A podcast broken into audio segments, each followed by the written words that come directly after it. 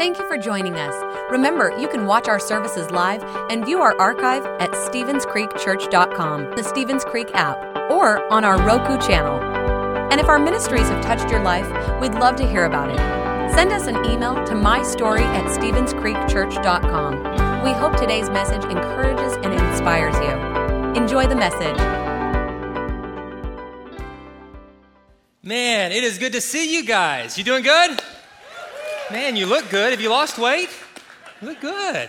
It's good to see you here in this room, those watching online, and those at South Campus. Give a hand to our South Campus joining us live. We love you guys. It's an exciting time of year for me because school is almost back. And I love my children, but it has been a long summer. Can any other parents relate to this? And they're ready to learn in some structure. I'm ready for them to learn. But it makes me think about my own school days, which I'm also reminded were a long time ago. I'm getting to the age where, where it's, it's feeling like the distant past. And I was reminded of that specifically when my youngest son, we have four, two teenagers, and then two, our youngest is only six. He very recently looked at me and he said, Daddy, when you were young, did they have cars? Am I that old? Am I from the 1800s? So I just said, No, son, we had a horse and buggy we would take to the one room schoolhouse on the prairie. And I mean, that's, I guess, what he thought I grew up in. It wasn't quite that long ago, but it did make me think about what was school like for me. And maybe some of you guys around my age, maybe you'll remember some of these sites from, from school. We're going to go back in time to the school days. When I was in school, nothing would make my day like walking in the cafeteria and seeing this. You guys remember Pizza Day? Now, right now, this looks gross. But when you're about 10 years old, this is the most beautiful thing on earth. Just a giant rectangle of pizza carved into smaller rectangles of pizza. It is, it is delicious. It's like the most delicious thing you've ever had, and it can make your whole day. But then there were other things that would happen at school that I didn't enjoy as much. You see, I, I, really enjoyed gym class back then. It got my energy out. And I grew up in an era where gym class was still full contact. You could play games like Red Rover and dislocate each other's arms like during school. But there was one day of gym class that was just so lame. It was called Parachute Day. Did any of you guys get forced to play under a giant parachute? Am I the how many of you did this? Yes. They still do this? Please no. See, young people don't even know. Like you don't have to play with a parachute. Like you just walk in one day and it's like, kids, we're gonna shake a parachute today. Like, are we in prison? This is terrible. This is the. T-. And everywhere we would sit under a parachute I'm not sure why, I'm not sure what the point of it was, but it's burned into my memory. But of all the things that got me excited in school, I don't think anything got me more excited than when I would walk into class and I would see this bad boy right here the TV cart. Remember that? They'd roll that thing in, and you're like, we're watching a video today. It didn't matter what the video was. It was going to be awesome. You're watching a video in school. It could be something that it would bore you to death outside of school, but in school, getting to watch a video, just life changing. And the cart that had the VCR, you young people don't even know about the VCR. VCR stands for very cool and retro. That's what VCR stands for. And we used to, we used to rock the VCR because people get excited about a video. And I'm convinced that we never outgrow our excitement about a video. Even in a sermon, you know, when, when you roll in the digital video cart and say we're going to do a video, people get, get excited. And so I'm going to show you a little video right here on the front end of the sermon. Yeah, somebody was like, yes! I thought this was just going to be a boring sermon. He's got a video. It's just changed everything. So I'm going to show you a quick video. Um, last time I preached, I showed you a video from the show The Chosen, from the calling of Peter, because I was preaching out of the book First Peter. Well, today, going back to the same show, I'm going to show you the video that's the calling of Matthew because I'm going to be preaching out of Matthew today. And I love the historical context it gives us to remind ourselves these are real people. And I love the character of Matthew in the Bible. He's not just a character, he's a real person. And before Jesus called him, he was a tax collector, which was his job, but it also said a lot about his station in life.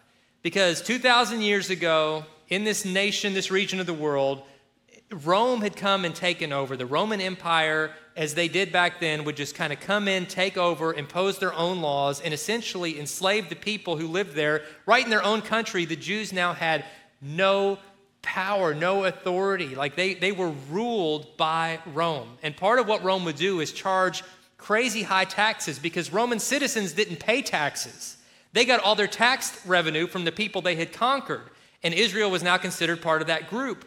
And so they taxed these poor people to death. And to collect these taxes, Rome would hire some of the best and brightest local guys who didn't really have moral scruples to say, We want you to help us extort money from your people, from your neighbors, from your family. And not only do you have to charge what we tell you to charge, but you can add on top of that whatever you want to, and we'll help you extort that money as a little gratuity for yourself.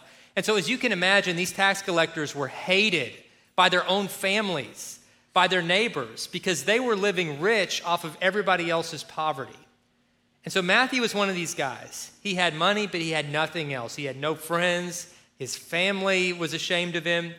But he had, from a distance, watched this Jesus preach and teach and, and was so intrigued by him, but he felt so ashamed because of who he was, and everybody knew who he was, that he couldn't go really anywhere without probably having a Roman guard nearby just as a bodyguard. But Jesus encountered Matthew and gave him a calling which changed his life. And it not only changed Matthew's life, but through Matthew's ministry, it changed the history of the world as well. So before we dive into scripture today, let's take a couple minutes and watch how the story began. We live in the same world, Matthew. Next. Besides, what else are you going to do with a mind like yours?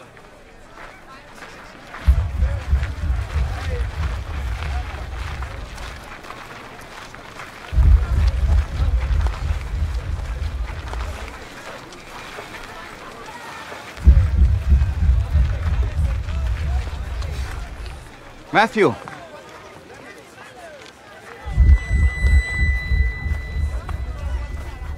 Matthew, son of Alphaeus.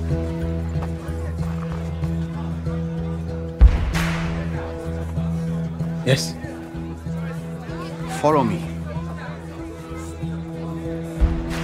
Me? Yes, you. Whoa, whoa, whoa. What are you doing? You want me to join you? Keep moving, street preacher. Do you have any idea what this guy has done? Do you even know him? Yes.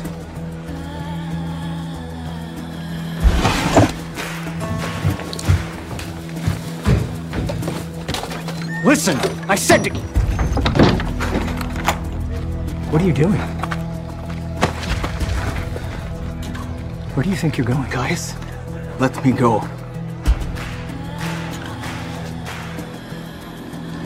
Have you lost your mind?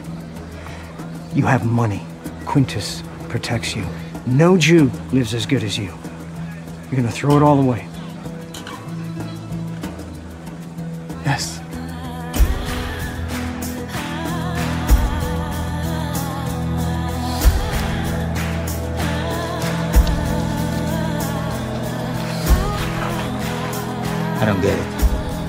Didn't get it when I chose you either. But this is different.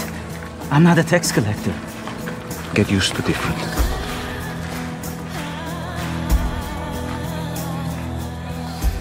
I'm glad we passed by your booth today, Matthew. Yes. Shall we? We have a celebration to prepare for. You will regret this, Matthew. What's the tablet for? I grabbed it without thinking. You can put it back. No, no, keep it. You may yet find use for it. Where are we going? A dinner party. I'm not welcome at dinner parties. Well, that's not going to be a problem tonight. You're the host.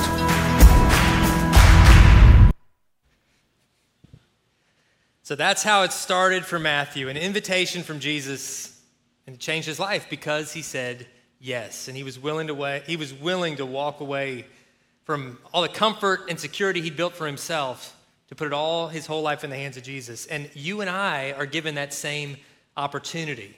Maybe we don't have to leave our life in such a dramatic fashion. Maybe we're not in a, in a line of work that we feel like is completely incongruent with the gospel. Usually, when Jesus calls us, we, we stay where we are. If we're a teacher, we stay a teacher. If we're a mechanic, we stay a mechanic. But whatever we're doing now, we're doing it to the glory of God. We're doing it with a different motivation, which changes everything. But you and I, just as specifically as Matthew did, have to respond to Jesus' invitation. And that's the first principle, if you're following along with the notes, is that God has extended an invitation to you, and how you respond has eternal significance. Matthew said yes, and it not only changed his life and his eternity, but he now used that great eye for detail and that great mind that he had to, to study diligently everything that Jesus said and did, and to record what is possibly the most detailed of all four of the Gospels, the, the, the Gospel according to Matthew. And if you have your Bible with you, you can open it up to Matthew chapter 22, and we're going to look at one of the stories, one of the teachings of Jesus, Matthew chapter 22. Eh, this is called a parable, and the, the Gospels, the stories about Jesus, are full of parables, which are stories that represent a spiritual truth in some way. And Jesus loved teaching with stories because he knew that we loved hearing stories and we remember stories, and stories help us understand things in a way that just facts and figures don't often. But this parable and the way that it ends in particular is, is one that always bothered me. And I don't know about you, I've got those parts of scripture that I love to read that just comfort me every time that I read them. But then I've got other parts of scripture that when I read it, I cringe a little bit, if I'm honest. I'm like, oh, I don't, I don't know what to do with that. Or I'm not going to highlight that. I know it's true, I know it's important, but I'm not going to underline it. I'm not going to, I'm not going to write it down. I'm just going to maybe pretend that it's not there. But the truth is, every word of the Bible is important. Every word of the Bible is breathed out by God, and it's there for our good, and we have something to learn from it. And so lately, I feel like God's sort of challenging me to lean into those parts of Scripture that I've kind of avoided in the past, because those are the very places where He wants to teach me the most. And as I've leaned into those, those scriptures, including the one we're going to look at today, not only does it stop bothering me, but it actually starts comforting me when I, I dig into what's God really saying there? What's He trying to teach us there?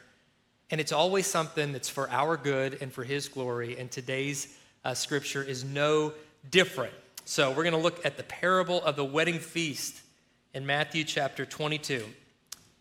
Jesus told them other parables. He said, The kingdom of heaven can be illustrated by the story of a king who prepared a great wedding feast for his son. When the banquet was ready, he sent his servants to notify those who were invited, but they refused to come. So he sent other servants to tell them, The feast has been prepared, the bulls and fatted calves have been killed, and everything is ready. Come to the banquet. But the guests had ignored them and went their own way, one to his farm, another to his business. Others seized his messengers and insulted them and killed them. The king was furious and he sent out his army to destroy the murderers and burn their town. And he said to his servants, The wedding feast is ready, and the guests I invited aren't worthy of the honor. So now go out to the street corners and invite everyone you see. So the servants brought in everyone they can find, good and bad alike. And the banquet hall was filled with guests. But when the king came in to meet the guests, he noticed a man who wasn't wearing the proper clothes for a wedding. Friend, he asked, how is it that you're here without wedding clothes? But the man had no reply. Then the king said to his aides, Bind his hands and feet and throw him out into the darkness, where there will be weeping and gnashing of teeth. For many are called, but few are chosen. Do you see why that bothered me? Like, you see why that's a little scary on the surface, a little sobering, a little harsh, even, it seems? But I'm telling you, as I've leaned into this, it's actually brought me a lot of comfort, and it, it doesn't mean what I initially took it to mean at first reading. And uh, we're going to dive into that in just a minute. But let's kind of look at this, this whole parable. There's, there's a lot here that is comforting on the surface. First off, you know, God is serving fatted calf uh, at, the, at the banquet. I'm so glad it's not like kale smoothies and broccoli salad. Like, it's real food, okay, guys? You know, that's, we just have an amen for that. Like, God wants us to eat well. Don't trust skinny Christians. You know, that's the message there. So people responded to God's invitation, the king's invitation. The king represents God in this story in a number of ways. The first group of people, they, they were too busy, right? They're, they're preoccupied with their own thing. I don't want to, I, I don't have time for that. I mean, I appreciate the invitation, but I, I'm good. I got a lot going on. I got my business is thriving. My family's got a lot going on and I don't have time for that. And this is one of the most common ways people, including us sometimes, respond to God's invitation today. I'm just too busy. I got a lot going on. You know, I, am building my own little kingdom. God, I don't have time for your kingdom. and we miss out on it. The second group of people were those who were outright hostile to the message. And you're probably not in that group because you're at least open minded enough to be in church today or watching online today, but there's a growing number of people who are hostile to the message of God. And, and all the way up until the time Jesus returns, I think we're going to see more and more hostility toward the message of God. But it's the guy at the end of this story that bothered me so much because I didn't know what to do with that. I'm like, it seemed like he did everything right. Like he said yes to the invitation and he shows up, and then God like has his bouncers throw this guy out. He wasn't dressed right. That seems like superficial. Like what's going on? But when you understand that God's never looking at the outward appearance, the Bible says so. And one of my favorite passages is where he says, you know, man looks at the outer appearance, the Lord looks at the heart. So here it's not talking about outer clothing, like we're not dressed appropriately in some way.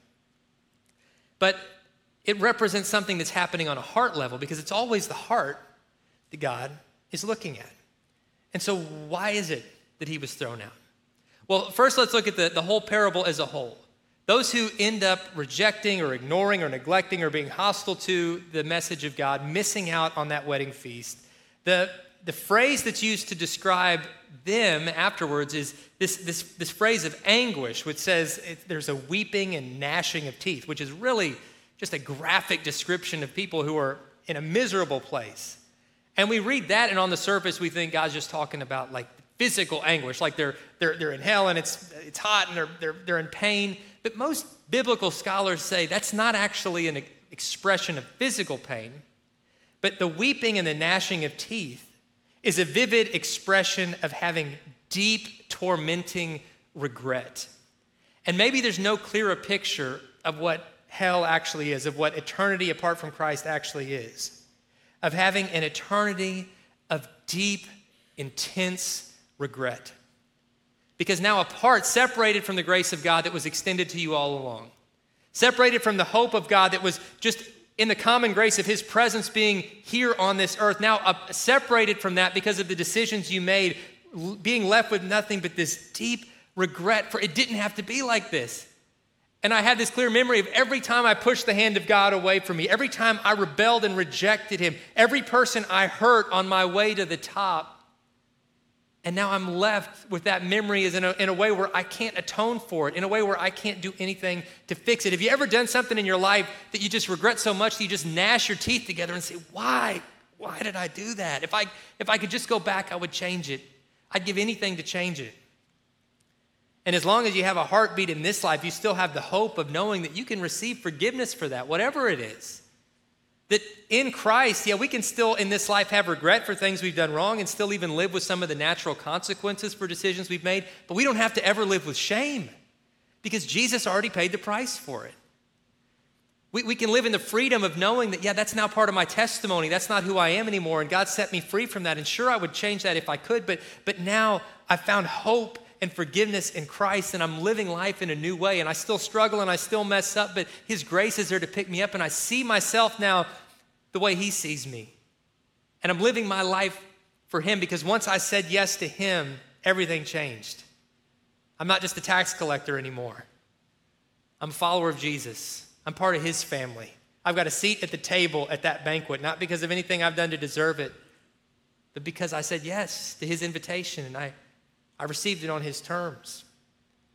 But how do we avoid those regrets? How do we avoid those regrets that just make us weep and gnash our teeth?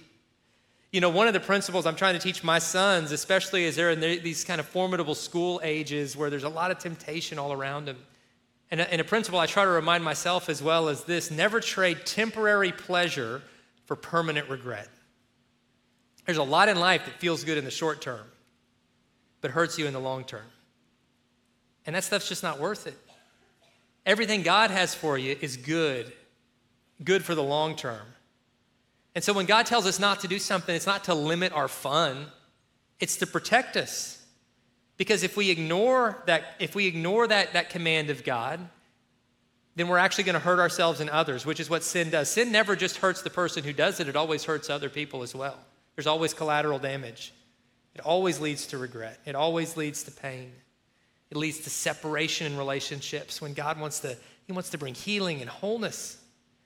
We don't have to live in that kind of regret. We can find our hope in Christ, and we can find our seat at this table. But we've got to we got to do things His way. You know, there's a temptation in this world to live in what what I I've described for a long time as Chuck E. Cheese mentality. How many of you parents have ever been to Chuck E. Cheese? That's right. If you've never been, I'll describe it real quick. It's essentially a crooked casino for children. and there are germs everywhere. Scientists are pretty sure it's where COVID 19 originated. Somewhere on the carpet, Chuck E. Cheese is where, where it all started. And no, it's, it, it can be a fun place, you know. Not if you work there, it's, it's great, you know, it's great. Um, it can be fun. But when my kids get there, they lose their mind. Like they just, they turn into different people. Like they, they it's like they go from being, you know, relatively well behaved to just like possessed Tasmanian devils, just roaring around, fighting over tokens to play these little 30 second games to get these tickets, these worthless tickets that they can trade in for worthless trinkets. And then on the way home, they're fighting over these trinkets and they break on the way home. And it's like everybody ends up sad. I'm broke, they're sad. I'm like, this was a wasted day.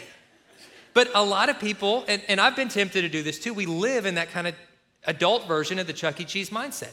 Like, I just got to work. I got to get more tokens and more experiences and more fun. And I got to collect more trinkets and I got to win. I got to get my name on the leaderboard over here and I got to get more stuff over there and we run around chasing after things that don't matter and we miss out on all the invitations God's given us. God, I don't have time to come to your wedding party.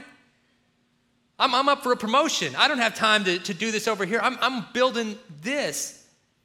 And we're building something for ourselves that's really just a house of cards when He's invited to a, us into a kingdom that's going to last forever. So we don't, we, we don't have to live with that kind of regret because we can turn to God and have freedom. But what about this guy, though? The, the, the guy that the whole reason the story bothered me. The guy that, that did come and he got thrown out. What was up with him? You see, he wasn't wearing a wedding garment. But what you need to know, the full context is when, when a king would throw a wedding party back then, a, a wedding feast, like he would actually give the garments to the people who came. Like he would give you everything you needed to come in and to experience the party. You're, you're invited. i I take care of everything, the king says. I mean, Food's on me, everything's on me, even the wedding garment is on me, but, you, but I want you to wear this, it's important. It's a way to, to honor me, to honor my son, like, just, just wear this.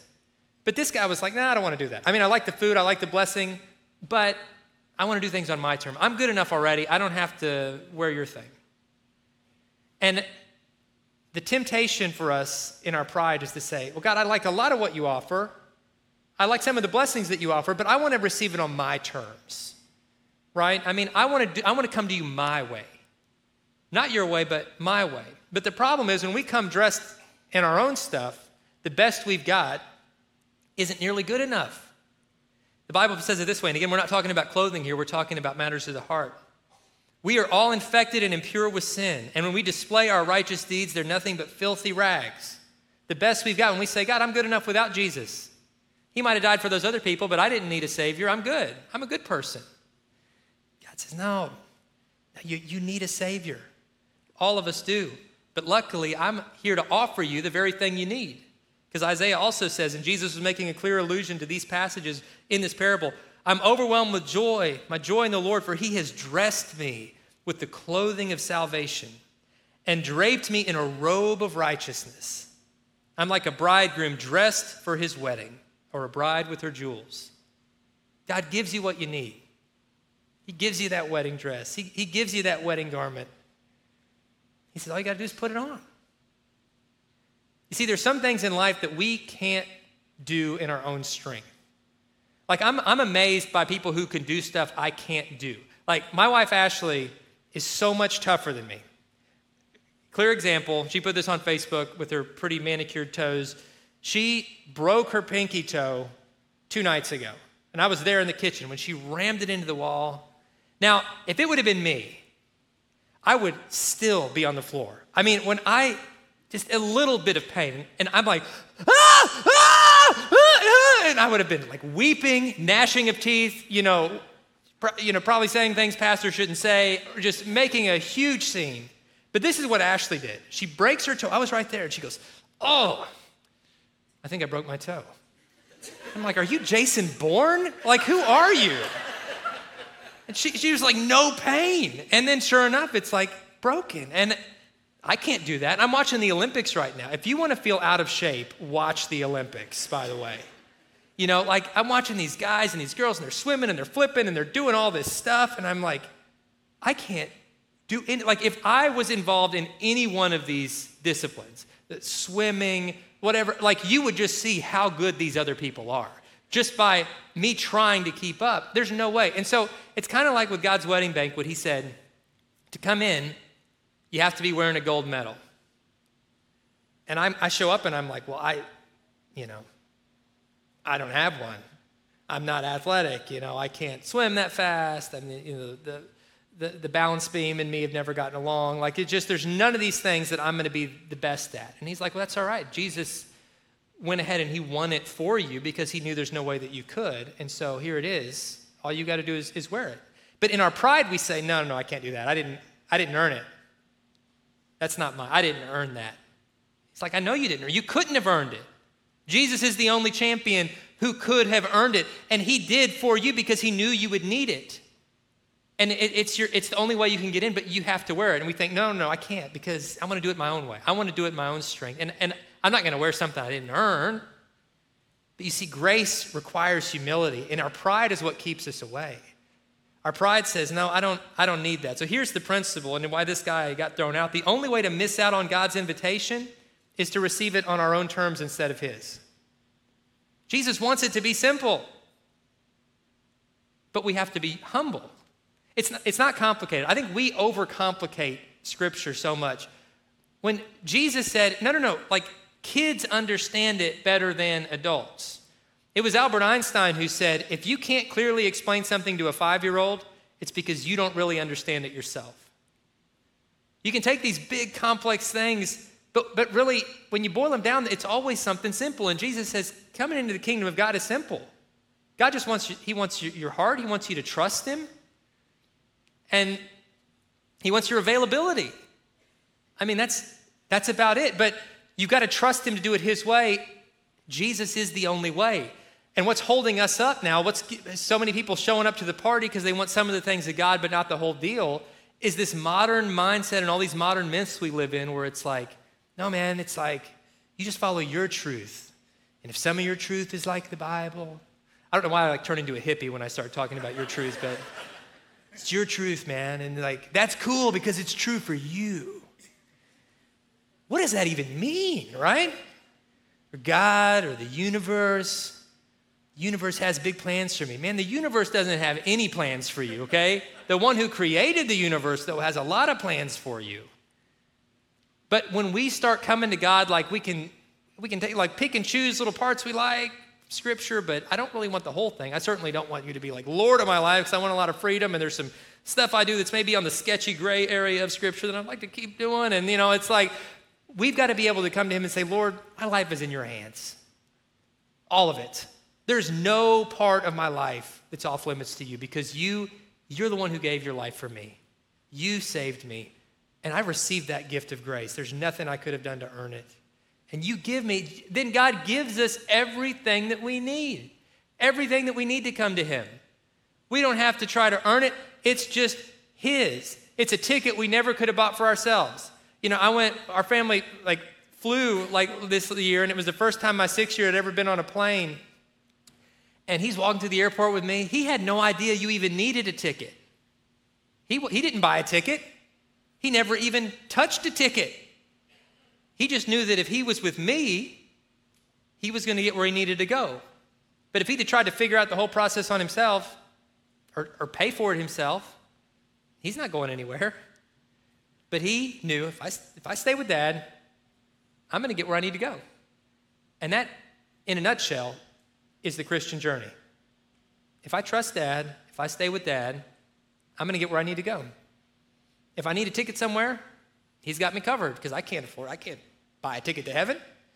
But if I stay with him and he says, trust me, we're going, then I go. But if I try on my own to build a plane, it's, it's not going to get very far. God gives us what we need. And even this whole wedding garment thing, coming back to the analogy of clothing, you know, Matthew again says it this way why worry about your clothing? Well, this is actually Jesus speaking on the Sermon on the Mount, recorded by Matthew. Why worry about your clothing? Look at the lilies of the field and how they grow. They don't work or make clothing. Yet Solomon, King Solomon, in all his glory, wasn't dressed as beautifully as they are. And if God cares so wonderfully for wildflowers that are here today and thrown into the fire tomorrow, he will certainly care for you. Why do you have so little faith? Don't worry about these things, saying, What will we eat and what will we drink and what will we wear? These things dominate the thoughts of unbelievers. But your heavenly Father already knows all your needs. So seek first his kingdom, live righteously, he will give you everything you need. It doesn't mean we don't work hard and we don't try to do good things. We just know we, we're not doing those things to earn our salvation. God's already taken care of that. And if we put God first, he takes care of everything else. So the principle is no one deserves God's invitation. It's a free gift of grace we can only receive through faith. The Bible says God saved you by his grace when you believed. You can't take credit for it. You didn't get in because of your own wedding garments. You didn't get in because of your own good deeds. It is a gift from God. Salvation is not a reward for the good things we have done, so none of us can boast about it. We are God's masterpiece. He created us anew in Christ Jesus so we can do the good things He planned for us long ago. So, should we do good things? Yes. Christians should, should do more good things than anybody else on the planet. But we don't do it to earn our salvation. We've already got it. We do it because God saved us and because we're so grateful for what He's done and because we want other people to see the goodness of God. And if it, through our imperfection and our brokenness, if by serving others and being kind and doing good things can point people to Jesus who saved us, man, we get to be part of their story too. What a gift that is. That's why we do good things. And one last story, and then, then I'll wrap this up. Because I think this, this image kind of captures the way that so many of us as Christians get this idea of grace wrong. You know, one of my favorite war movies is Saving Private Ryan. And I'm not going to show you a clip from it, but it's, it's a powerful movie. Movie in a nutshell is this team from the Army has been commissioned to go and save this one private, Private Ryan, because all of his brothers have died in battle, and the government's trying to spare his family the grief of losing every one of their kids. So the captain who's in charge of this rescue team, he thinks it's not a good idea. He's following orders, but he thinks it's a bad idea. He doesn't think this kid is worth the effort, and there's certainly better things they could be doing. But they follow orders and they go and they save Private Ryan. In the final battle, saving him, and most of the team gets killed. And the captain who led the team is fatally wounded. And with his final breaths, he looks at this young private and says, Earn this. Earn it. And then the scene, and really powerful scene, movie flash forwards, and you now see Private Ryan as an old man back on the beaches of Normandy, finds that captain's tombstone, and he pleads with it. He says, I, I did the best I could. I tried to be a good man. I tried to earn it. And he stands back, and in a moment that makes everybody cry, he salutes this grave. His family's in the background. But you can tell this man has been haunted his whole life. Have I been good enough? How do I know if I've earned it? How do you earn something like that? And the fact is, you can't earn something like that.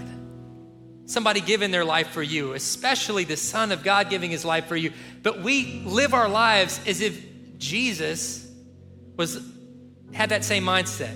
I'm gonna reluct I, I don't really think you're worth the effort, but I'm I'm gonna do it. But man, you better earn it. You better earn this.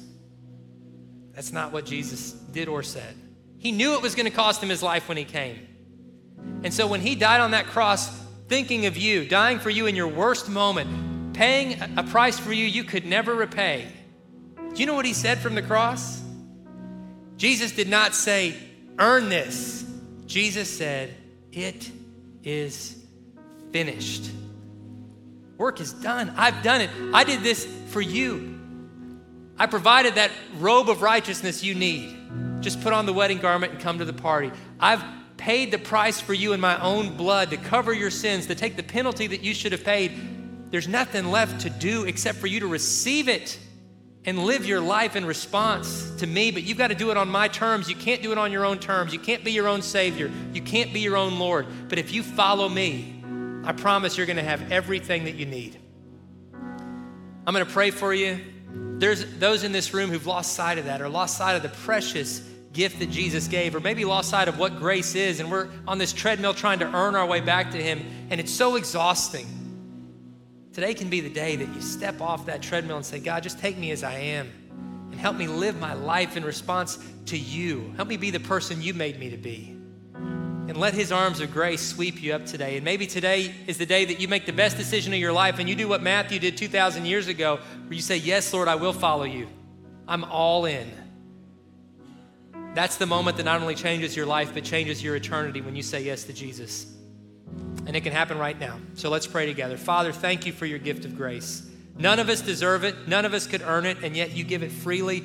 Help us, Lord, to receive that gift wholeheartedly on your terms and not our own. Let us be humble enough to recognize our need for a Savior and to receive you as the only one who could save us. And for those here today who've never made that decision, they've pursued you just as a religious set of rules or as you know, something that's not in the Bible, something you haven't called us to. Let today be the day we say, Jesus, forgive me of how I've lived. Forgive me, God, of trying to live my life or make my way to heaven any other way but your way, because you are the way, Lord. So forgive me Make me the person I was meant to be. Be my Lord and Savior. I'm choosing to follow you and give me the strength to follow you every step, every day from now through eternity. God, we love you. We thank you for your grace. Jesus, we thank you that you make that invitation so freely accept so freely available to us all. It's in Jesus' name we pray. Amen. Thanks for listening. If you would like to help support the ministries of Stevens Creek Church, please go to StevensCreekChurch.com and click the Give button. See you next time.